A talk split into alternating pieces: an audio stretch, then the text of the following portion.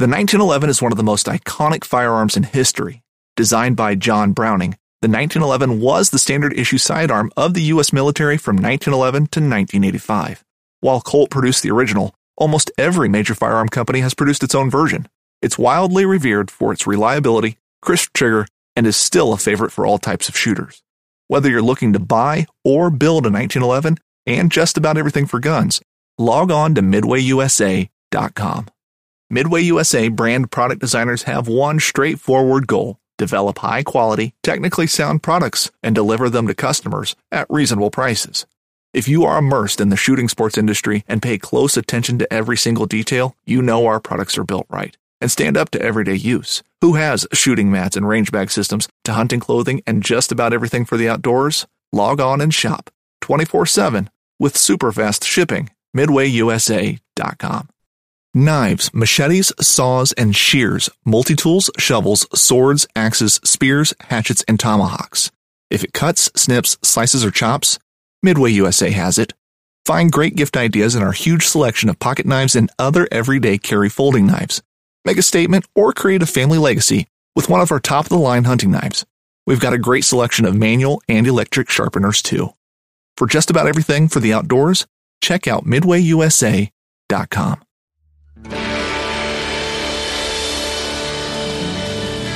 From the nation's capital, this is the Fly Fishing Consultant Podcast with your host, Rob Snow White.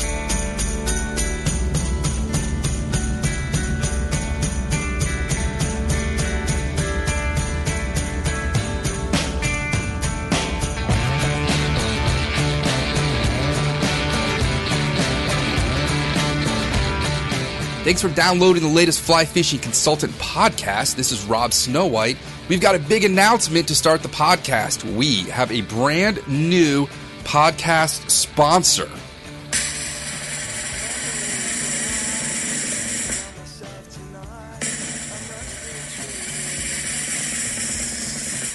Introducing the latest sponsor of the Fly Fishing Consultant Podcast is Traeger Grills from TraegerGrills.com.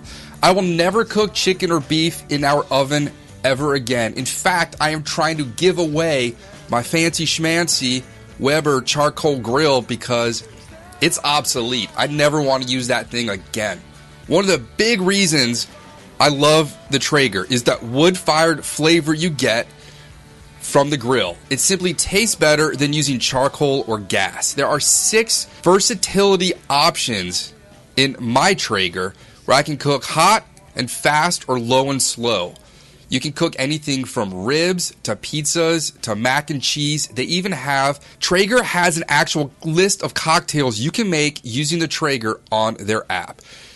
I'm going to say straight off that the chicken is the most moist chicken I've ever had in my life. The efficiency of cooking with pellets, I used 2 to 3 cups of pellets tonight just to make wings. It took about 45 minutes at about 390. Now give a little bit more time than the websites call for and add a little bit more heat to get things cooked in time. So far, we've done chicken thighs, chicken wings, a whole roast chicken, potatoes, and red onions. Tomorrow, we're doing flank steak. So please go to TraegerGrills.com and shop for your newest, most ridiculously awesome household item you might ever purchase, and you will be the envy of your neighbors. We're going to hear a little bit from my neighbor, Marine Pilot Buck, who as of now, if you're listening to this, is probably flying a Marine plane over the Cotswolds in England. They just moved. TraegerGrills.com. Trust me. Hey, how you doing? This is Buck Hodgkinson. Rob asked me to talk just a little bit about my Traeger grill.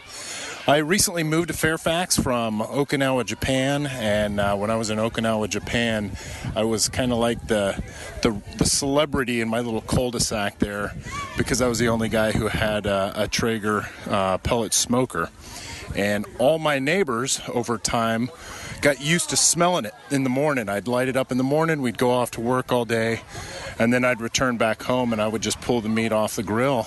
And so they got keen to this and they started bringing their meat over after I had left for the day. So I'd leave, I'd load up my grill with some meat, and then I'd come home at the end of the day and half my neighborhood will have claimed a little space on my grill. So, you know, I got here, I started talking to Rob about it a little bit.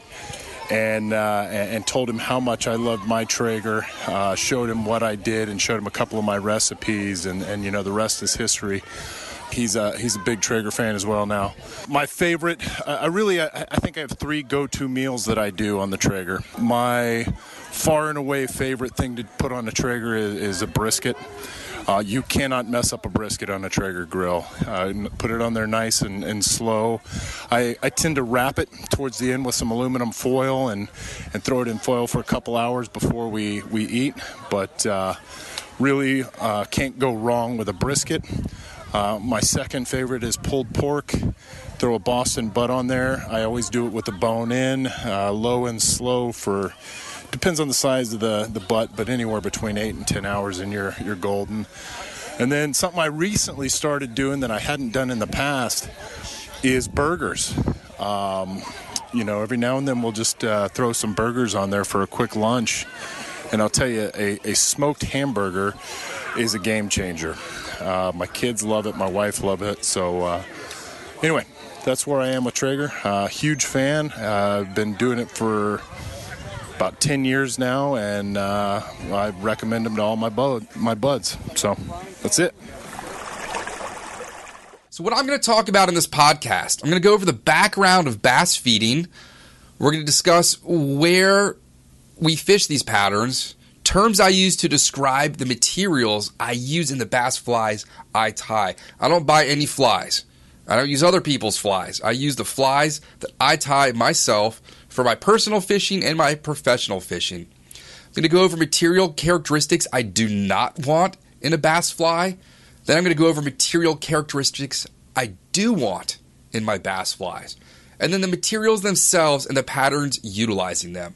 So let's talk about the background of bass feeding.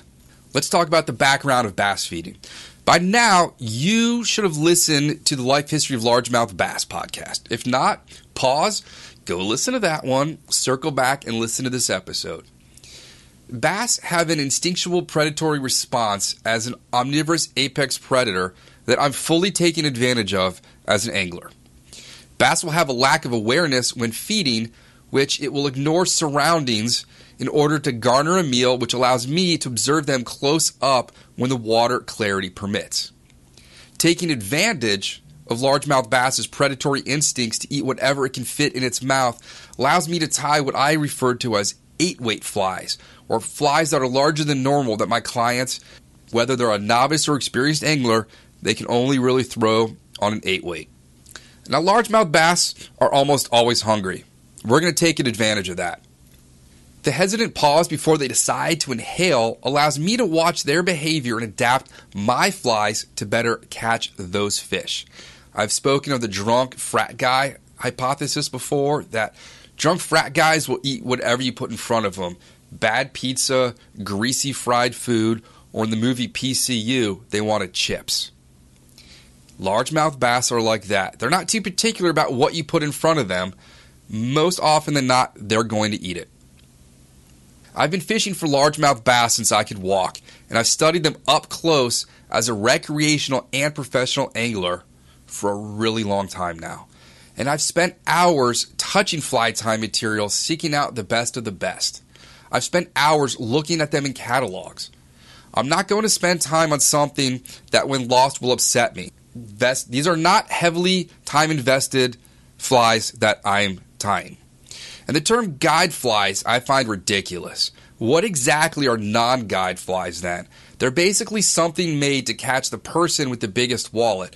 I think one of the reasons my flies never get picked up commercially is because they don't have bin appeal. They catch fish, and not one single person I've ever submitted my fly to has ever fished those patterns. If they do send them back to me, they are completely dry, and I can tell they have never been fished. My patterns are minimalistic, and my Instagram feed shows their success. and we're going to go back to a very early podcast with Walter Wiese and his tenets of fly fishing. One of the biggest things I took out of that is no extra materials. There are no eyes, nose, and whiskers on any of my dry flies. If you could tell me what the top of an airplane flying over looks like, I'll give you $1,000. The reason is because we're below them. So if you're throwing a dry fly and there's something on the top of it, the fish can't see it. Conversely, what does the bottom of your sandwich look like? You don't know because it's underneath where your eyes are looking. It's out of sight. So I don't need to add extraneous materials, which are just going to add cost and bulk and weight to the flies. My flies are not supposed to look like anything particular in nature. There's no match the hatch for the majority of my warm water fishing. These flies are meant to be an impressionistic take on things in nature that when in the water will elicit a strike based on their movement, their sound, or some of the other terms I'll be coming up with. And feel free to go through my Instagram feed and look at my flies. You can also go to my website and look at them under my store. I do sell them. That's a great way you can help support my small business is buy some flies to try out on your local waters. I'm going to lead now with the Taco Bell analogy that, like Taco Bell, I can take few select materials, mix and match the colors to incorporate them into multiple diverse patterns that fish differently, move differently, and act differently to successfully catch fish. Taco Bell can take beans, rice, and meat and cheese and a couple other ingredients and mix and match them and have a variety of burritos, tacos, nachos, quesadillas, whatever. I am doing the similar thing with my flies. And if you go back to the fly tying organization of my office podcast, I go through all of the materials there. So where do we fish these patterns? We're fishing in slow slack water, lakes or tidal estuaries with zero to no gradient. So the water's not moving fast at all. So these fish have a lot of time to look at and inspect the flies if the water is clear. If the water's not clear, we're depending on the movement of that fly through that thick medium of water to attract them and indicate that there's a meal item passing by. So fish will have more time to inspect, judge, analyze, decide, and choose if they want to eat a fly if they're fishing in water that we are fishing. Fish have more time to inspect, judge, analyze, decide, and choose if they're going to eat that fly in the water where we're fishing them, and they have more time to do that because our water is slow. We're not fishing fast-moving rivers. Slow waters where there might not even be a current. I'm also taking full advantage of the largemouth bass's stupidity, that they'll pretty much eat anything put in front of them 90% of the time. And I'm using the density of water to allow a slower transfer of locomotion down the body of that fly to give it more lifelike capabilities to entice that fish. The more that fly moves in the water, the better it should attract and separate itself from other things in the water. My flies are meant to separate themselves from insects on the surface or whatever may be on the bottom, the crayfish, other bait fish, freshwater eels, whatever. Next are terms I use to describe what I look for in fly tying material for bass. The locomotion in water, and these are the terms I like to use. I want my flies to move like a jellyfish, where they move, pause, suspend in that water column, move, pause, move again. If you've ever read Matsupinsky's Steelhead Dreams, he talks about movement without motion, where a fly can sit motionless in the current or in the water and move regardless if you are retrieving it and putting action into it by your movements. I'm going to use words with my clients when I want them to specifically work a fly, because most of the time it's not what they're throwing but how they're throwing it. Words like undulate, vibrate, pulse, snap. Think of a crayfish moving in the water. It snaps as it moves. I want things to ripple across the surface. I want them to wiggle through the water. I want them to shimmy. I want them to wave. I want them to glide across the surface.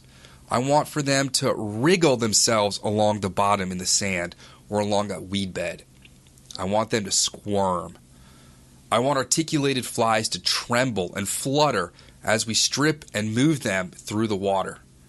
I want my longer flies to have a serpentine-like movement where they go back and forth and almost walk that dog through the water.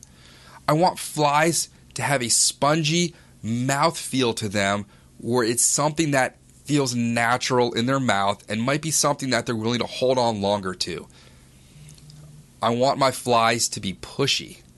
I want them to be wake-producing.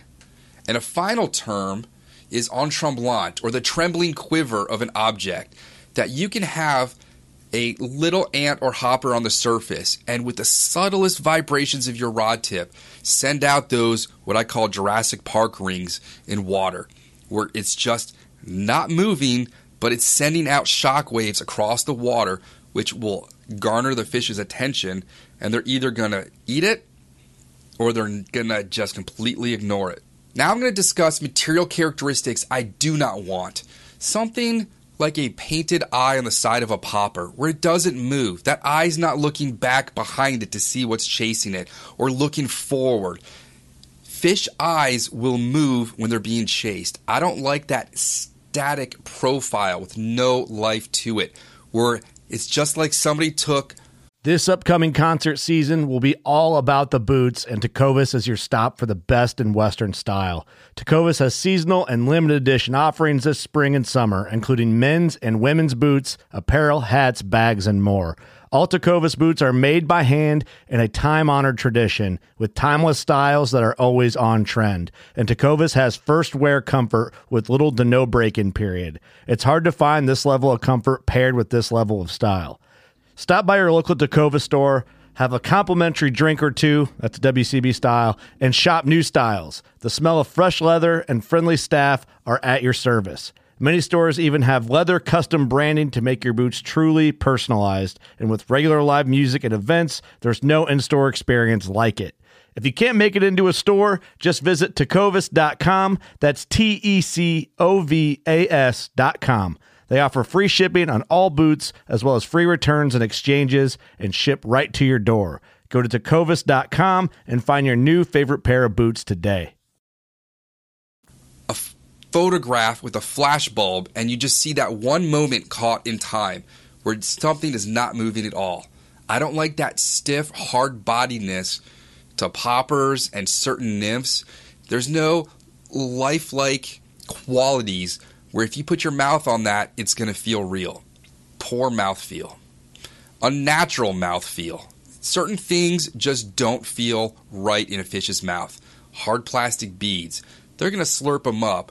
But think of balsa wood poppers and some other hard-bodied skipping bugs, like a pencil popper. Some of these flies I consider difficult to cast. They're heavy and have wind resistance. Plus, when you smack them off a tree or a dock, you're probably going to cause damage to them. A lot of these flies also tend to be expensive with a hard plastic lip built into them, extra epoxy and other things that just make them more expensive. The more garnishes and things you have on a plate in a restaurant, the more it's going to cost you. Same thing. And I don't want to then transfer that cost to my clients and customers. I'm not going to be tying anything time-consuming. I can tie a scorpion bug in 3 minutes. So I can knock out half a dozen of those in half an hour, where one person might just be finishing up tying in their deer hair at that point. Deer hair is messy. We learned that from Sergeant Bass Fisher. We've learned that from Pat Cohen and other anglers. I just don't want to deal with all those little pieces. Plus, you don't want me with the razor blade. Sharp objects in me is a bad idea. Then you have the rigor mortis, the stiffness of death, where flies that when they land look the same as when they're on top of the water or in your fly box or sitting in your hand getting ready to cast them. If they have no lifelike capabilities, to me, that's not something I want to throw. I don't want to throw things that are water weight absorbing, natural materials that will eventually sink once they get slime coated on them. I don't want them to sink when they're saturated with water or fish slime as well. I want things to be buoyant throughout the day, regardless of how many fish we catch or how many casts we make. Next up, I want to discuss material characteristics I do want. I want resistance to damage. That's a big reason I like to tie with synthetics. They can take a real beating. And of course, I'm going to say that my tying mentor, of course, is Bill Skilton, and I learned a lot about foam from him back in the day when I used to watch him tie at shows. That man could do more things with foam than most people can do with most things. Again, I want the ability for objects to stay afloat. I want them to be at the top of the water column from the first cast to the last cast, be a 3-hour or an 8-hour trip. I want flies that have a pulsating characteristic. When you strip the line, I want them to move, and the legs are going to get drawn behind them, and then you pause, and those legs come out laterally. And then you strip, and that fly might sink under the surface and slide a bit or make a little pop, and those legs are going to go back, and you pause, and they're going to be at the side. That's the kind of motion I want in a fly. I want flies that might flutter on the surface. I've got my foam dragonfly, and we're going to be throwing that all weekend long. It has an articulated tail, and it has rubber legs sticking out the side. It's one of the easier flies I've ever come up with. There's a nice little tutorial. And when a dragonfly lands on the water, it's going to flutter about. Its wings are going to be on top of the water, and they can't break that surface tension. And they're going to flutter about, which is going to cause those Jurassic Park shockwaves through the water, and that's going to alert a bass to come up and eat them. I want my flies to be durable, where we can smack them off of docks or pontoon boats or concrete walls or dams or what other bizarre urban structures we're going to come across on a daily float. That I want flies that are going to last as long as I can keep them held together. Sometimes they fall apart from being smacked off of too many structures, but for the most part, they're just going to end up getting sun bleached and the legs are going to deteriorate, and that's when I throw them out. Most of my flies can last a month or two on a rod if we don't lose it. I want flies to have a certain density, the splat factor. When a mouse or a beetle or my dragonfly or my scorpion bug hits the water or a frog, it should sound like a natural object landing in the water. And then you pause, because most things that fall in the water pause and then get their bearings, and then they begin to move. And of course, I've said this before, grasshoppers never swim away from shore. They always swim towards shore. So we can fool fish that don't know this and cast a hopper dropper at the shore and strip it back towards the boat. Fish don't know that grasshoppers will land, swim in a circle, find shore, and then swim towards it. And that's not out in the middle of a lake. This is when you're walking along shore and they jump in off the plants lining the shore, or when you want to be sadistic and pick one up, shake it up in your hands, and then throw it in. I want my flies, certain ones, to have a natural taper to them. Worm flies, streamer patterns. A lot of things in nature are tapered, and I want to utilize materials that will better allow me to tie something that is bigger in the front, smaller in the back. I want flies that are going to work with light, whether reflecting light for fish to see them or for me to see them. I need to be able to see either my client's tip of their fly line in the water or the fly itself to tell when they need to set the hook.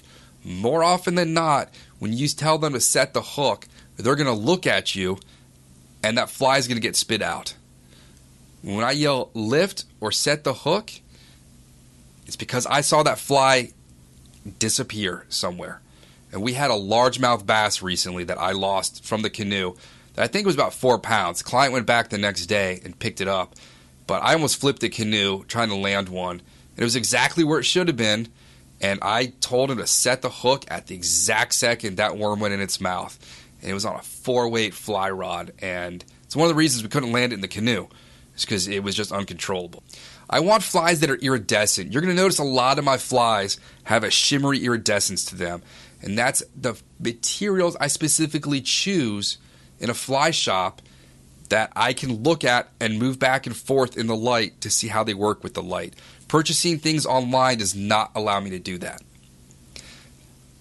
I want flies that create a silhouette, something from below or from the side. If it's a topwater fly, it's going to look like a frog or some other food item moving across the surface that's going to have legs or wings or tails, maybe feet on them. Silhouettes against the water, and you can do this impressionistically with very few items that don't have to be complexly tied. And then reflective. I want things in the water that can reflect light and alert fish that there's something over there, and again, set it apart from everything else in the water. That has a lot to do with the shad flies we tie. The last section here is going to be the actual materials, and I'm going to go through them, and I'm going to pick them up, and I'm going to tell you what it's like for me to pick up an object. This would be like a chef going through the farmer's market and looking at things. So first up is going to be bucktail. One of those things that's very difficult for me to buy online. I really want to pick it up and feel it. I want soft and supple fibers coming off. I don't want them to be thick and hollow.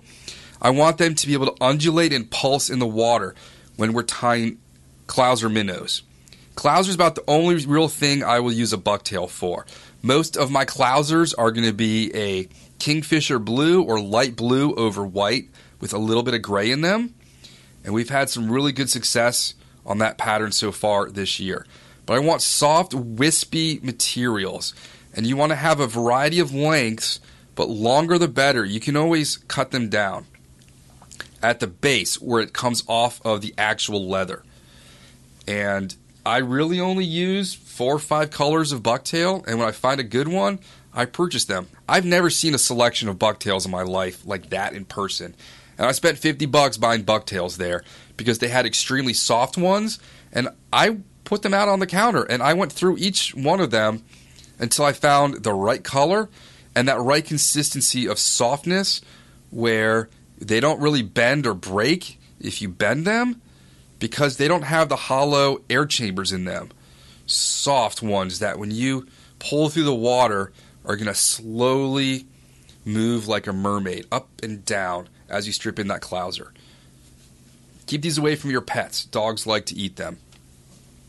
Next up is going to be cocktail and schlappin'. I prefer cocktail or rooster tail for tying collars on things like what originally would have been Madden Circus peanut, which is turned into...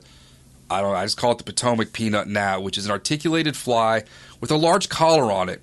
And I don't like using woolly bugger, hackle, or saddle hackles. I really like a large schlappin' or a cocktail because it has a higher ratio of fibers that are longer, and those are going to make a longer collar and eventually push more water and pulse larger and make more sound than normal feathers. And again, these things you could probably buy online, sight unseen, and they're going to be fairly nicely dyed depending on who you get them from. And I'm going to have them in pink, orange, blue, black, red, yellow, chartreuse, fluorescent green, brown, copper brown, so I can have a variety of colors like my Taco Bell analogy, where I can take one pattern and use a variety of colors to make about a dozen or so different color variations. And you can also get them on eBay strung, but those are going to be the natural ones. Most fly tying ones are made to get wet and not run. You can also dye them yourself. I'm not going to do that. Next up is going to be foam. The first one is going to be Rainy's float foam, 24 inches, and I'm going to be using large. This stuff is extremely buoyant. It never really sinks. I use that in my gutless frog patterns. You can take the leftovers and make large Chernobyl ants with them. And those are extremely effective. And if you just need a quick and dirty fly, 1 inch of float foam with 4 sets of rubber legs tied in on the sides, which turns into 8 rubber legs, is an extremely buoyant and durable fly that's going to catch lots of fish and allow you to tie a dropper, which will not pull down your fly.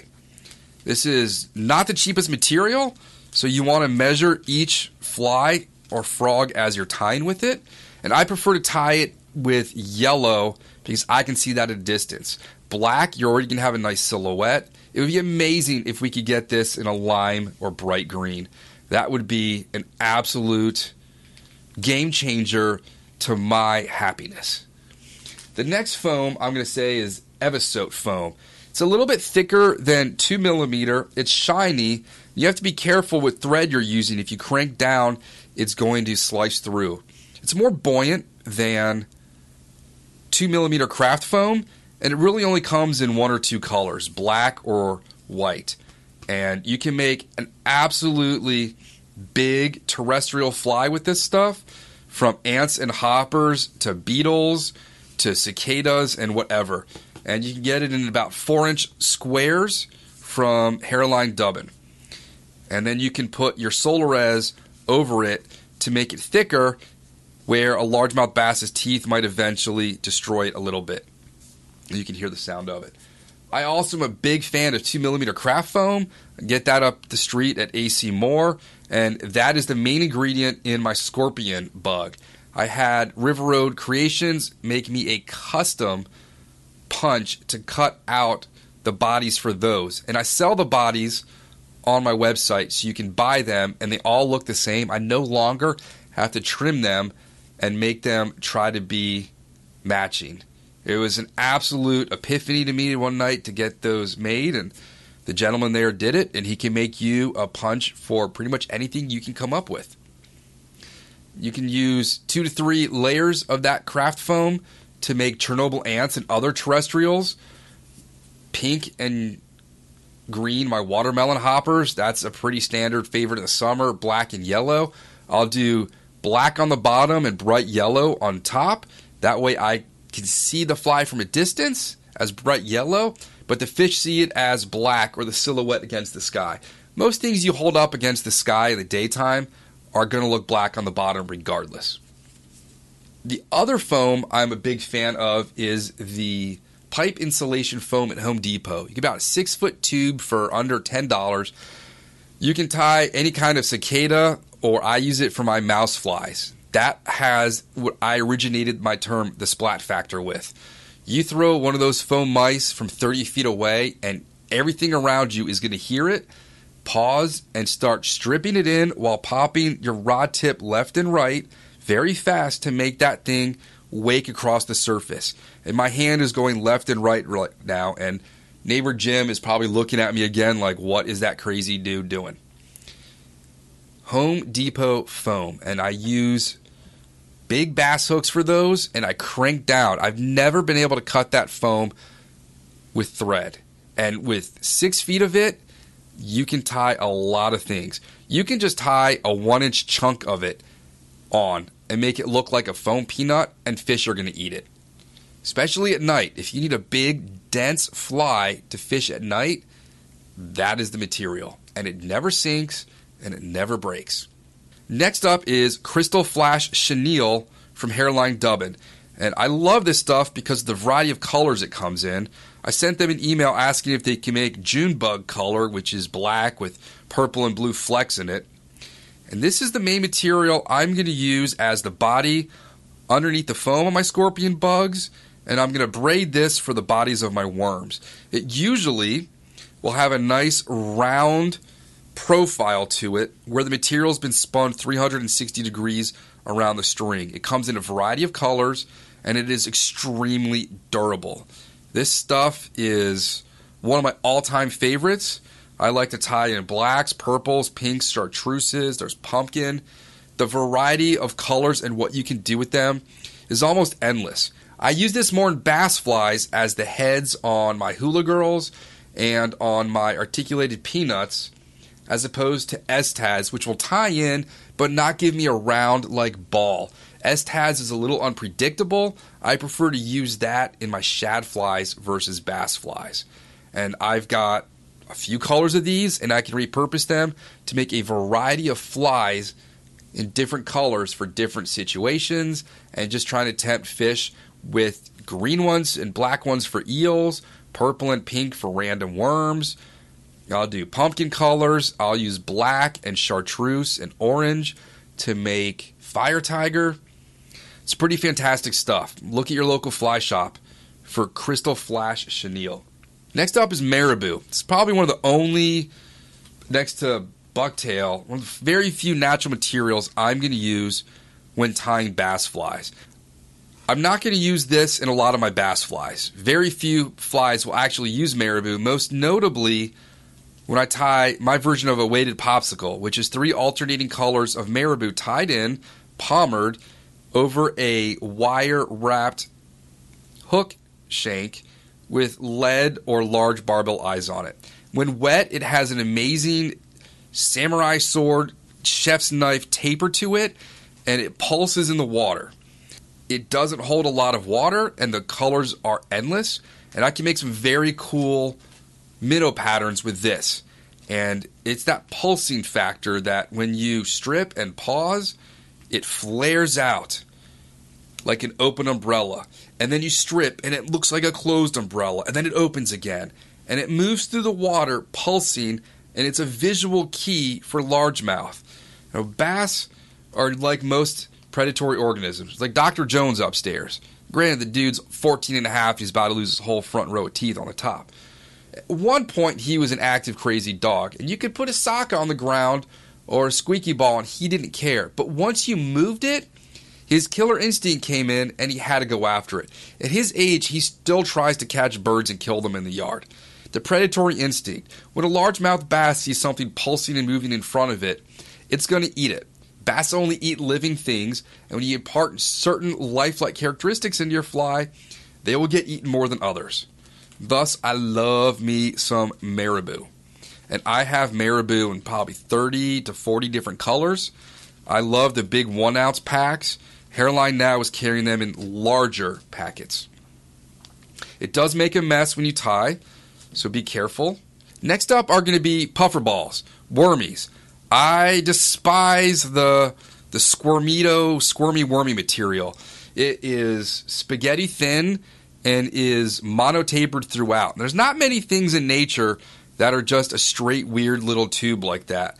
I prefer puffer balls, and of course, I originally bought ghost puffer balls from Michaels, and I'm glad I bought about 30 heads of them because the purple worm is probably one of my most successful flies. When I have clients that don't care how they catch their fish or what they catch it on, hopper or popper with a purple worm underneath it catches an inordinate amount of fish. They're about 4 inches long, and the material's tapered. The other great one that I found and can't find ever again was the Fusilli puffer ball or Fusilli glow ball. It was a denser material than what I'm holding now. These things should not be left in your car or in the sunlight, in your car or on your boat or anywhere else, because in the summer months they will melt. And I like them because they have a natural taper to them where they're thicker in the middle and then they end at a point. So it looks more like some kind of natural organism in the water. And when I tie these, they're about 4 inches long, 1.5 inches to 2 inches on each side. And when you were in second or third grade and you drew a seagull, it looked like that little M. I want that worm to look like that little M. And when you move the fly, I want it to go up and down. Sort of like taking your arms. Jimbo's looking at me like neighbor crazy. I'm going up and down, up and down. And that will elicit an absolutely aggressive strike from largemouth. I had some kids out earlier this year, and we were sight casting a largemouth from the shoreline, and these largemouth were inhaling these worms. We ended up catching a pumpkin seed that was bigger than my size 10 Choco Flip Flop on the worm. We've caught some big fish this year, and makes me super happy that we're catching lots of big fish. Look for puffer balls, and I'm not talking about the little nubby ones that are an inch long that tie like a 2-inch long worm that don't have any taper to them. These are the ones that look almost like a slowly sharpened pencil, where they're going to be thick in the middle and then half the diameter at the tip. The one I'm holding now is pink with blue tips on it. Absolutely love these things. I probably have to tie up 2 dozen for this weekend. I've got 1, 2, 3, 4 to 5 trips lined up already. So I'm going to be gone most of the weekend. We got to get up early on Saturday and set the Traeger for wings to take to our friend's house in the afternoon after I'm guiding. I kid you not, that Traeger is, it's a game changer. My neighbor today was backing in his car and was like, I smell food. The whole neighborhood smells. And when you light it, and I'm using mine in the carport, and because the fire is so indirect, it's center coming up in the barrel with a piece of metal over that, and then another piece of metal, and then the grate. I feel completely confident using my Traeger in the carport and it not burning the place down. There's no fire coming out of this thing. It's just delicious smoke. Whether you're just looking to stay warm during a hunt or need maximum concealment, the clothing you wear can make or break a hunt. At MidwayUSA.com, we understand hunting clothing has come a long way with more meticulously crafted camo patterns, advanced scent control technologies, and weatherproof options to withstand the elements. Hunters have to wait until their favorite season, but shouldn't wait on gear, which is why Midway USA offers super fast shipping. When you're ready for your next system, log on to MidwayUSA.com. Next up is another natural material, which is going to be Zonker strips. Barred and regular Zonkers in regular and almost the magnum thickness. And what I love about these is the pulsing nature. Rabbit strips are nearly indestructible, and I mainly use these on my version of Pat Eller's Reaper Fly. This Ultra Suede, I just can't get those tails at a price that's reasonable enough to tie in the quantity I need and for them to be affordable to my clients and customers, and the mass amount of colors that I can get in Zonkers makes up for it with a very similar motion where it's going to slowly pulse and undulate like a sine wave going through the water. And everybody knows how great Zonker strips are, that some fish will eat just a Zonker tied to a hook. I have these in a variety of colors and diameters, and that's, again, something I do like to purchase in person so I can see the actual colors. I don't like buying them and then ending up with a color that doesn't match the rest of the materials that I'm going to be utilizing in that fly. Zonkers are just absolutely awesome. And you can take the leather strip and mark them up with Sharpies and Copic pens. It's one of the most brilliant materials, and it's been around pretty much since fly fishing and fly tying was a thing. It has stood the test of time. Next up, one of my favorite synthetics. This is going to be synthetic hackle. This is scrubby yarn from Korea. I get this at the Korean grocery store. The one I'm holding right now has a hot orange string with a pearlescent orangey pink mylar coming off of it. And I use this instead of feathers on my popper bodies. I tie in the tail and then 3 or 4 wraps of this, and then there's the head. And it is extremely durable, comes in a wide variety of colors, iridescent and non-iridescent, and it ties in as a natural hackle would. And for me, at the Korean grocery store, it's $6 for 300 yards, and I need to go up there this week to get basmati rice, and I will be in there also checking to see if there are new colors. Last time we went in, they had 6 to 8 new colors. The purples, peaches, oranges. I got a new chartreuse, and I really want to get a light blue one for my dragonfly colored sliders and poppers. I also like Barocco synthetic hackle or eyelash yarn.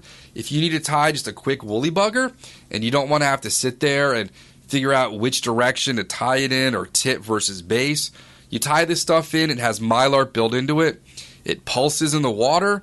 It gives great body, which is the term Vincent Marinero coined in The Ring of the Rise. And it's just a phenomenally indestructive material that comes in a wide variety of material. So eyelash yarn, but I like the Barocco. You can go to any craft store. You can get most of these things now from modern fly tying producers. Back in the day when I was figuring out my flies, I had to order crazy Turkish yarns from eBay Turkey. And I've got some really cool copper ones. The problem is the string on them is much thicker than you'd get in, say, like Chocolate's Filler Flash. And I love this stuff. It makes the easiest woolly bugger in the world.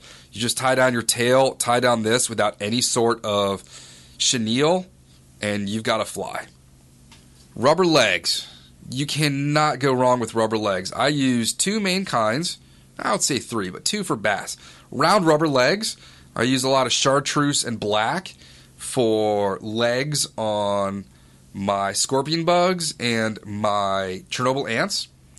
And I also use blues and reds in my wiggle dragonflies. One downfall of this is UV light will degrade it, so your flies' bodies will last where all the legs will fall off. They'll still work, but without those legs, you're not going to get those vibrations in the water. You're not going to have a nice symmetry to the fly either. It's just going to look like a cigarette butt landing on the water. But you know, when beetles and other things land in the water, they tuck their legs in. They don't know what to do with them. They don't know how to swim. I'm also using just flat rubber legs from fly fishing shops. They're also used for skirts on bass lures. So I'm going to use these in my peanut flies. I'm going to use these on my reaper flies and a couple others. And again, these flat rubber legs come in speckled, different colored bodies, fluorescence, you name it. Your imagination could probably find a matching color in a catalog. But in a catalog, I don't know what they look like. So again, I try to buy these at shops or at the fly shows where I can see a whole wall of rubber legs. And they'll last pretty much as long as the fish don't rip the legs off and you don't let them melt in the sun. That's one reason I don't like to use clear boxes. And after work each day at this time of year, I take my backpack full of gear out of the car and bring it inside where things are not going to melt. Next synthetic material is just straight up tinsel. My shad jig is a phenomenal bass fly. I'll tie it a little bit longer when we're not fishing the shad run, and it's that light, wispy movement in the water where the fly goes up, the tail goes down. The fly goes down, the tail goes up, and it gives this swimming, snapping motion to the fly. And granted, we caught a 17-pound blue catfish on a 6-weight recently on the shad jig. We thought we hooked another fish on the next cast. It just turned out to be an invasive soft-shell turtle, which may have been the most foul-smelling thing that's ever been in my boat, and it tried to bite me. So Flashaboo in silver, the original extra limp. And you can get, say, 6925 is the black and chartreuse and silver one. That's the one I'm mostly going to use on my bacon flies. I just couldn't find a full pack of silver, which is my preferred one. And you can get that at pretty much any fly shop. That's head-drawn Flashaboo. And it's extremely durable. This stuff is so durable, it just doesn't degrade, unfortunately. But it will last on flies for a long time. This is a newer one that I inherited when a friend passed away and his wife donated his entire fly tying collection to me. So this is Northern Lights by Fly Tires Dungeon. I'm going to say Fly Tires Dungeon's website is pretty awful. It's rather dodgy and not user-friendly. But I was able to order about 15 different colors of this stuff. And the price, it's $1 something for a whole hank of this, and it's crinkly, it is sparkly, and I love this as the body material now on my, I'm calling it the Bass Siren. It's basically my umbrella, intruder-looking articulated fly with a curly tail. It's the one I caught 15 largemouth on in about 20 minutes at our friend's farm pond last August on the way back from Cape Cod. And I'm holding this copper blood red color in my hand that has little black speckles in it. And it's just a marvelous material. It comes in a huge variety of colors. And it's the price, too. And I originally tried other things like Polar Flash and Flashaboo and the Fly, and they didn't work. Flashaboo didn't hold. It's too slick. If I put that stuff in a dubbing loop, spend extra time, it would have worked. But I can just tie this in, pull it down, and it sinks right behind the cone, and it makes an absolute beautiful fly. And I'm looking forward now. I've only had 2 colors of it to tie with in the past, but last week I ordered some. It took about 5 days to ship from Montana, and I'm very eager to see what I can come up with this stuff. And it's pretty darn cool. So that is Northern Lights by Fly Tires Dungeon. Clouser.com. And I'm putting this one back in. Ultra Suede is another great product. I find that Pat Cohen's Ultra Suede is softer than other ones you can find on the market. And if you have a retractable scalpel like me, you can cut this stuff like a hot knife through butter. It's really easy to cut with Loon scissors, Pat Cohen scissors, or a scalpel. Probably an X-Acto knife would work too. It comes in white 3x5 squares, and you can color this pretty much any color you want. I do find that when I use Stain by Sharpie or Copic pens, the density becomes a little more stiff. So I have one of Pat's leech tails here, which are absolutely awesome. So you can buy pre-cut ones from Pat, like these leech tails or paddle tails. Are really cool looking. I find them a bit long, and it's not something I want to cut out myself, so I'm going to buy them from Pat. Whereas if I have the big square here, I can cut out any shape I want, and if I find a random object to use as a stencil on the ground, I will pick it up and pocket it. Most recently, it was a little piece of plastic that held socks together from I think Orvis or Marshalls, maybe. I don't know. It's flip-flop season now, so it would have been a while ago for me to buy socks. I did buy socks for that London trip. Then I also buy some pre-made curly ones that are awesome. Those I use on a variety of flies. I already mentioned I use the curly-tailed ones on my bass siren.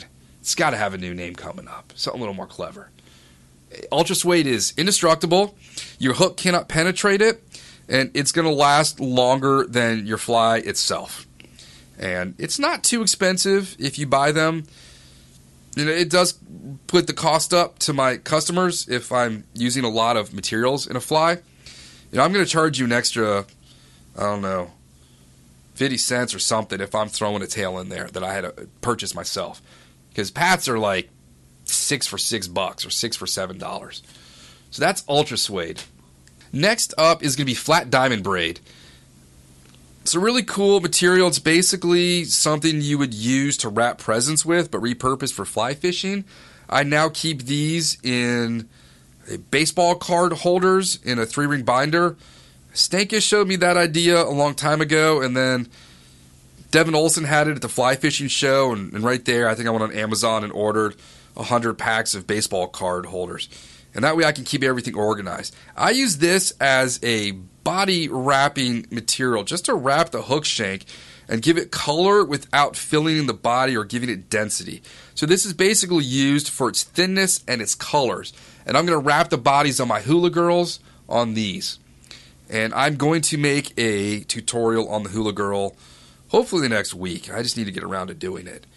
And it's just one of the coolest looking flies I've ever come up with or fished.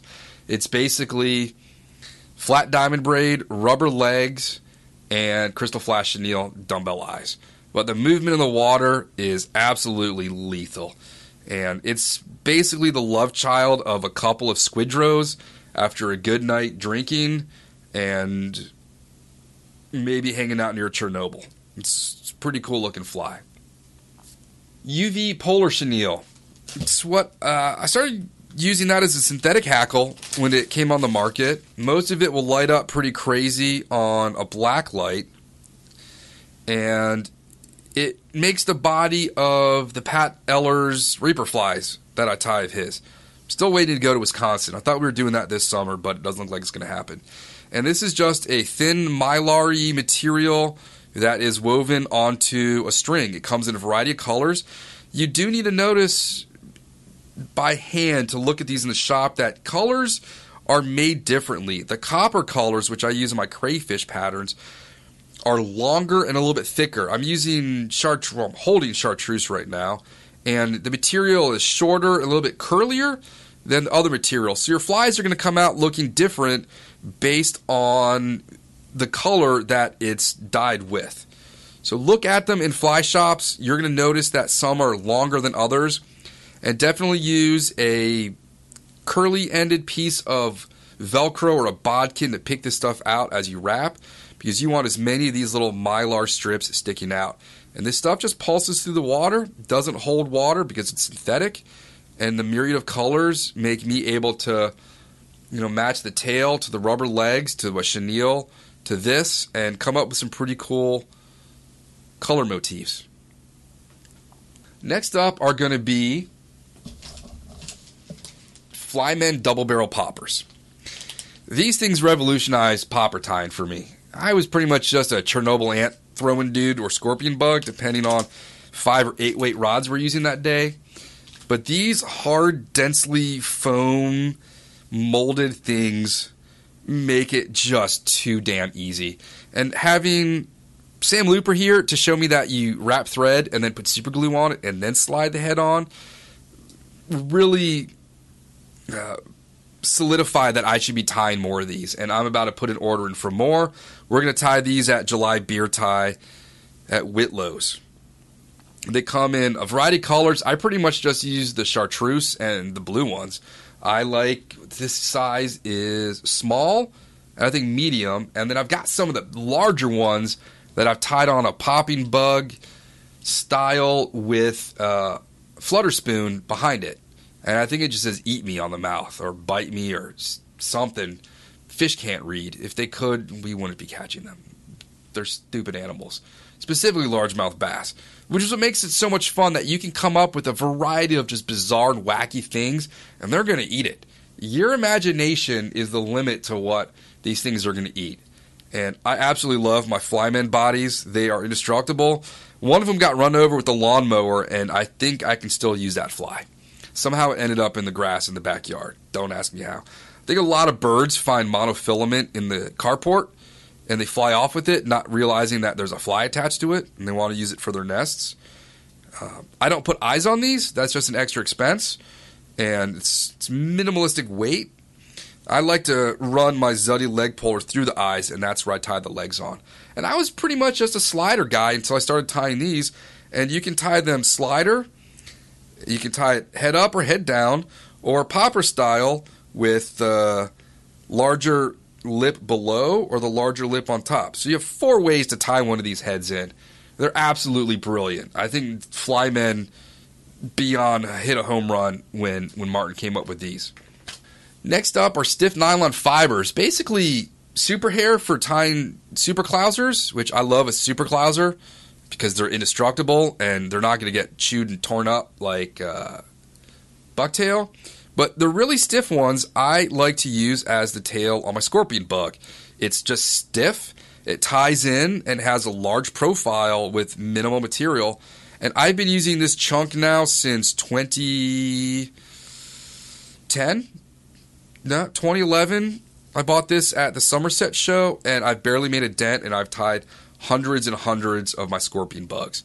In fact, we caught a 3.9-something pound largemouth in a slack water behind a rock with fast water coming on either sides. And I told my client, I said, there's the rules of fish. There's going to be a largemouth there because that fish can sit in that water, not burn calories, wait for food to come to it. And she took her Risen Fly 23 PS 5 weight with a worm below it and a size 2 4X long streamer hook scorpion bug. The second it hit that slack water, it was engulfed. Largest fish she'd ever hooked on a fly rod. It was the first day she ever fly fished. We got it in the net, got the digital scale going, and it was between 3.88 pounds and 4.02 pounds. So you can take the median of whatever you want and average it out to just under 4-pound largemouth. And she's like, I'm done. I'm good for the day. And I had clients cancel that day because they told me that 2 p.m. in the afternoon is the dead time and fish don't bite at 2 o'clock. The timestamp on that largemouth is 2 p.m. It was our sprinkly, rainy, misty, overcast day. Fishing conditions were just awesome. And I was willing to, put the boat at the boat ramp, meet another set of clients, and go out for a couple more hours. But they didn't want to go out, the second group, so I had the afternoon off. Stiff nylon fibers. And now the last material is widow's web. And this is what I tie my gar flies out of, but it makes an extremely dense clouser that we end up catching a lot of largemouth on. And it's so fibrous and tangly. I have a Ruthless Outdoor Adventures patch that I cannot separate the material from the Velcro. Hold on, I'm pulling harder now. It's been on there for about 4 years now. I got it. I ripped a bunch of fibers, but that just shows you there's microscopic little things in this that get tangled up in fish's teeth. It's got a softness to it that would feel almost natural. It's not a gummy type, squishy material, but it has a soft enough body to it that a largemouth is going to suck it in. The largest largemouth we caught last year was on a Clouser. It's the only fish we caught that day. We were targeting gar in a specific section during a 3-inch rainstorm day. And we got one fish all day, and it was a monster largemouth. It was on this material. So that's about it for the materials that I have collected over the years. And how I utilize them, that's how many, let's see, how many materials was that I used? Let's go up here and let's count 17 materials that I utilize in a few patterns to catch largemouth. And I'm looking over my bench right now and I've got the Sawyer's Imitation Killer Bug yarn. You'd be surprised that a largemouth bass will eat a size 10 killer bug, but they do. I don't question a lot of the things that largemouth do. As long as they're eating and making my client smile, I'm a happy dude. And when I get out and get to fish myself and get some largemouth, I'm a happy dude. And I probably could have included in here my Helgermite yarn, maybe some other things looking around my office. But these are the majority of the materials that I tie with. And I think you should go out and purchase some and try them out yourself and tell me how you did. They're not very expensive. They're readily available. And there's tutorials for just about everything that I mentioned today on my YouTube channel, Rob Snow White. So I thank you for downloading this podcast. We're going to get back into interviews hopefully soon. It's just weird schedules. We were supposed to meet with someone in Manhattan 2 weeks ago for an interview. That fell through. Another person's wife just had a kid. People are traveling. So the interviews are lined up. It's just trying to get people with their busy schedules to sit down and commit for an hour. This podcast has been brought to you by TraegerGrills.com. And this podcast has been produced by Jason Reif from Freestone. That is it for now. I hope you all have a good afternoon, evening, morning commute, evening commute, or wherever you're listening to this. Please rate this podcast on iTunes. It is currently rated in the top 20 in the outdoor category. And I can only thank all of you for downloading and listening and telling your friends about the podcast. Thank you for joining us for the Fly Fishing Consultant Podcast. For more information or to contact Rob, please go to www.robsnowwhite.com.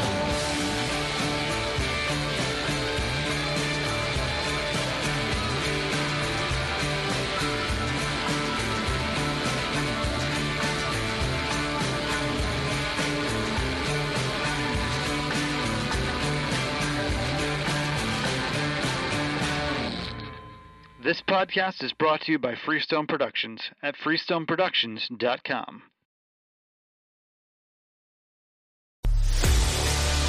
A life that has the stories to back it. A life to be proud of. It's a Winchester life. Yeah, baby. 6'8 Western. Oh, mule deer, baby. Right there. Tune in every Tuesday at 7 p.m. Eastern on Waypoint TV. Don't miss Mondays with Into the Blue, brought to you by Academy Sports and Outdoors. Every Monday night from 7 to 10 p.m. Eastern on Waypoint TV, the destination for outdoor entertainment. Brave anglers search for the one they call king, but who will take his throne? Tune in to Waypoint TV's Battle for Silver, Saturday, May 18th from 12 to 6 p.m. Eastern, presented by Abyss Battery. Waypoint TV.